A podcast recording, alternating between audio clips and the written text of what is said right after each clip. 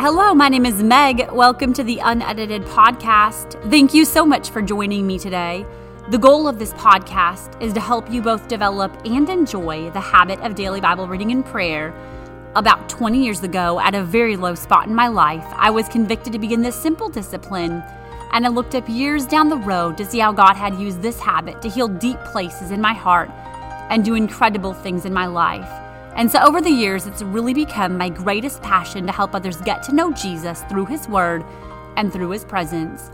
Through this podcast, I'm hoping to help you see the Word of God with fresh eyes, to learn to slow down with your Bible, and ultimately to fall in love with your Bible. So thank you so much for joining me today. I'm so incredibly glad to have you here.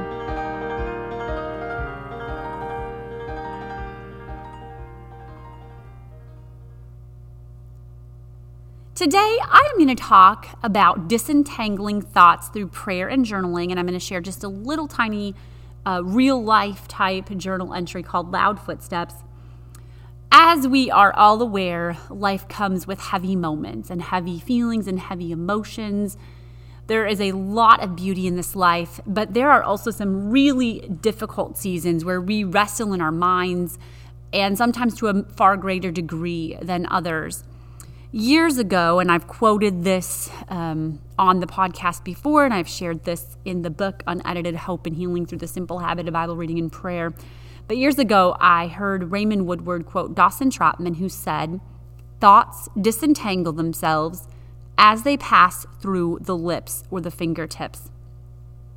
And this is so absolutely true. And so I just want to process through that for a few minutes today. Thoughts passing through our lips is prayer. They're directed towards God. And thoughts passing through our fingertips is journaling.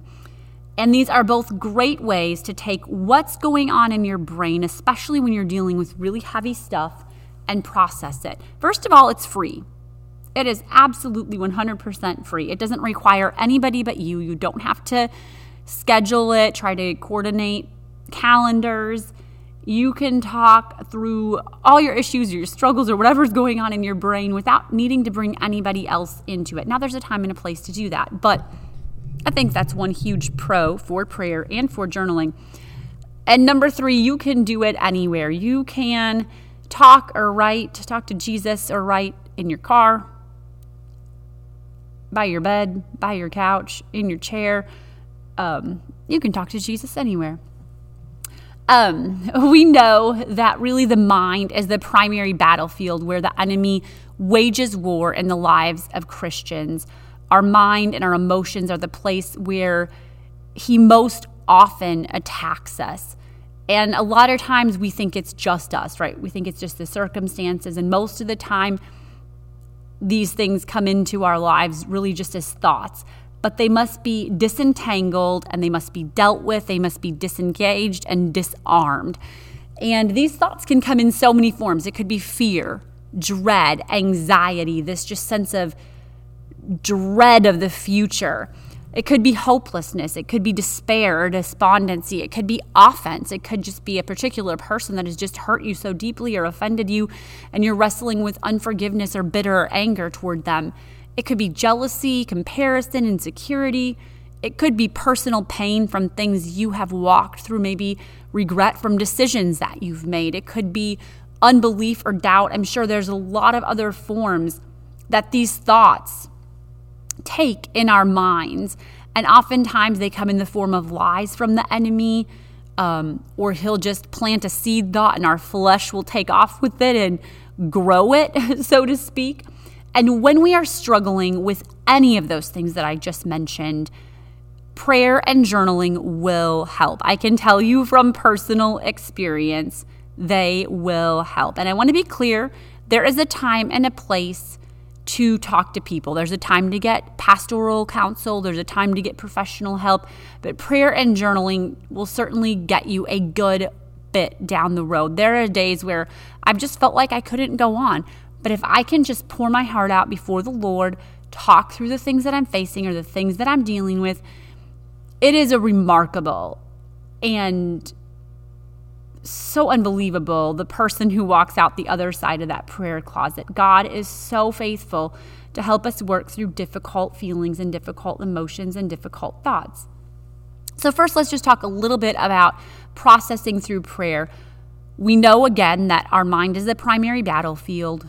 Thoughts are and emotions are a huge part of spiritual warfare. And when Paul talks about spiritual warfare in Ephesians 6, he concludes with prayer. So he gives them the whole this breakdown of spiritual warfare, and he says, "Finally, my brethren, be strong in the Lord and in the power of his might. Put on the whole armor of God, that you may be able to stand against the wiles or the tricks of the devil. For we do not wrestle against flesh and blood." We're not wrestling against real life people, but against principalities, against powers, against the rulers of the darkness of this age, against spiritual hosts of wickedness in heavenly places.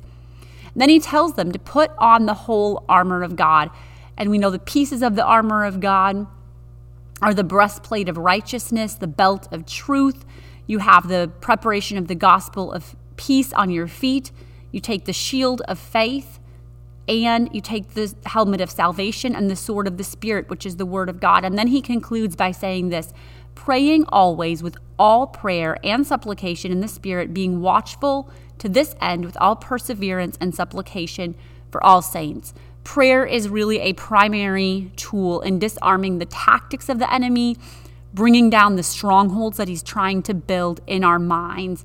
It is a massive key in bringing thoughts captive. Again, we process through a lot of things. Sometimes just verbally processing things helps you to recognize lies or declare truth. It is a powerful, powerful, powerful tool, and prayer is a huge piece of winning the battle that we all face at differing degrees on different days in our minds. And so, number one, processing through prayer. Number two, processing through journaling. Journaling, and I've said this before, but it's not a requirement for daily devotions. I have just been such a beneficiary of this powerful habit. I'm sure you're aware that I love journaling, and I highly recommend it. It has been a massive blessing in my life.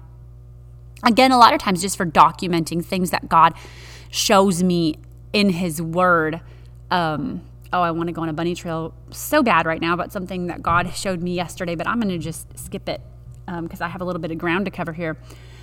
The value of journaling is verified by research, and there is a compelling case statement for incorporating journaling into your daily routine. And maybe if you can't do it daily, when you are dealing with overwhelming thoughts, when you are dealing with just this flood of emotions, it is a good idea to get a paper and pen out and just get your heart, get your brain, get your mind on a piece of paper, get it all out. So much of the power of both prayer and journaling is that it takes that mixture in our brain and helps us sort through it. It disentangles it. So there's an article, and I'm not going to read the whole thing. I've referenced this before, but it was in the New York Times. There's a doctor, Dr. James Pennybaker, and he just says writing is a powerful tool to organize overwhelming events and make them manageable. The mind torments itself by thinking about unresolved issues. By translating the experience into language, people begin to organize the structure and surge of overwhelming thoughts. Once organized, they are easier to resolve. And so there's a lot of other things that journaling is beneficial for.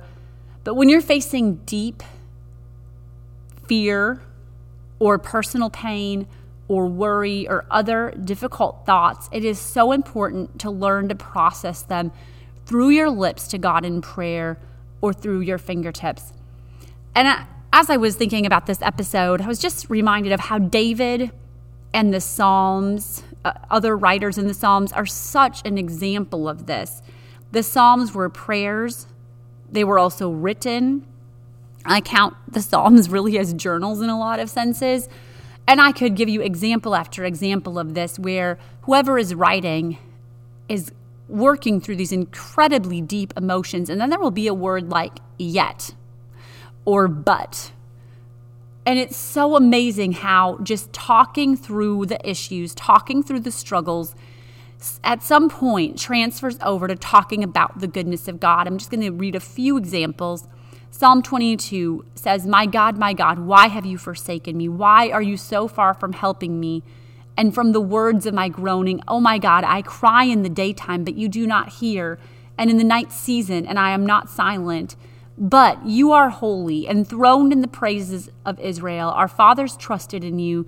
They trusted, and you delivered them. They cried to you and were delivered. They trusted in you and were not ashamed. It was like at some point in talking through the issues and the situations that they were dealing with, that gave way to praise and to truth and to a higher reality.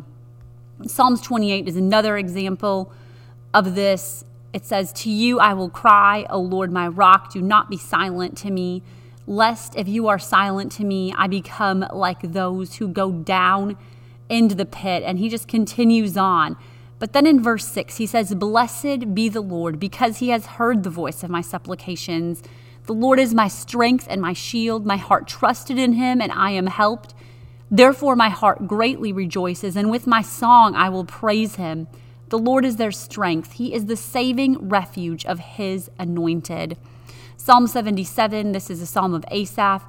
He talks about so many dark emotions.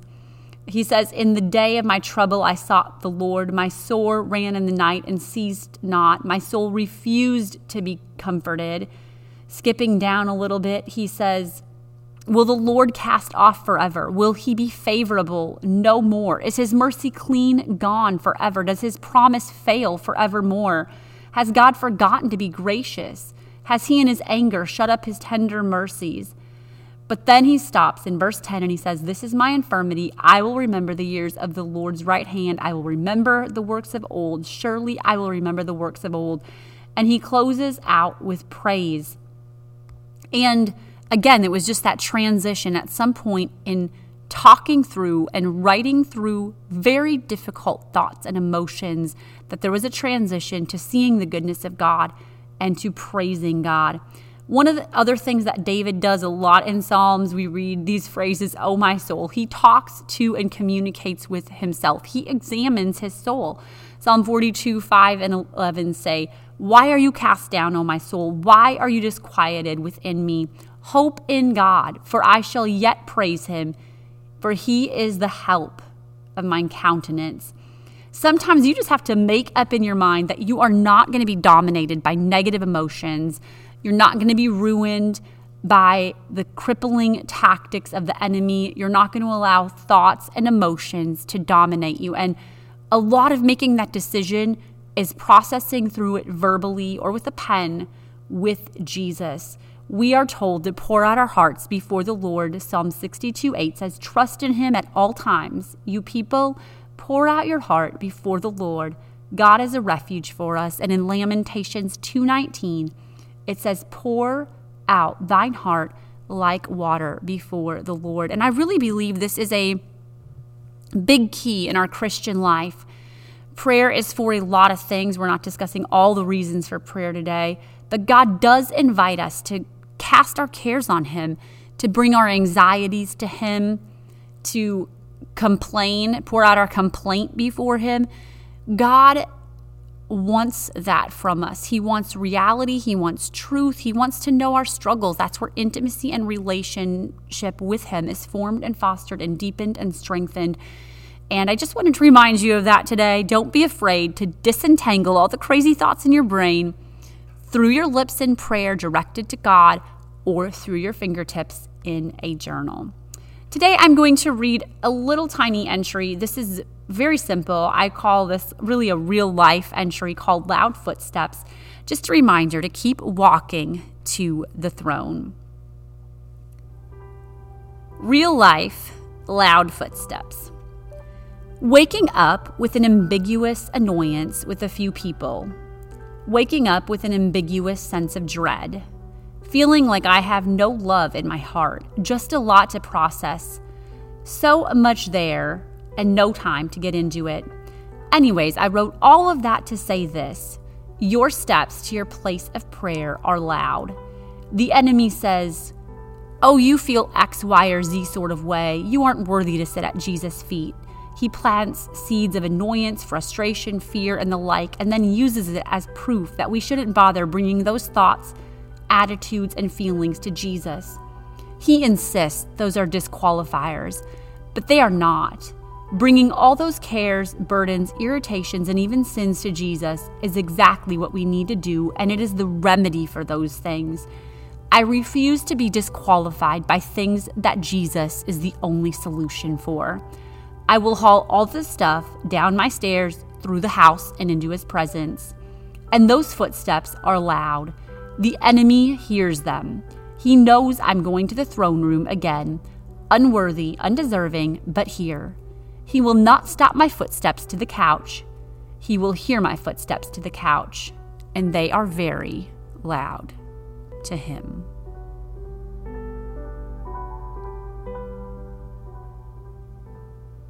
This is something that I've discovered over the years. The enemy loves to take our struggles or our failures or whatever it may be that particular day, maybe just those thoughts that are burdensome to us, our worries, and convince us that they disqualify us from going into the presence of God. And God does want us to deal with those things, but there is nothing that disqualifies you from bringing your needs, your cares, your burdens, your frustrations to the feet of Jesus, and that is where you can best process through it.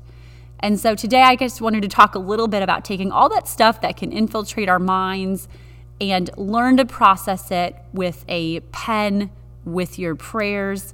This is, again, is a massive piece of overcoming things that would seek to poison you or seek to ruin you. Just get alone with Jesus. He's invited you to share the deepest things that you'll ever think.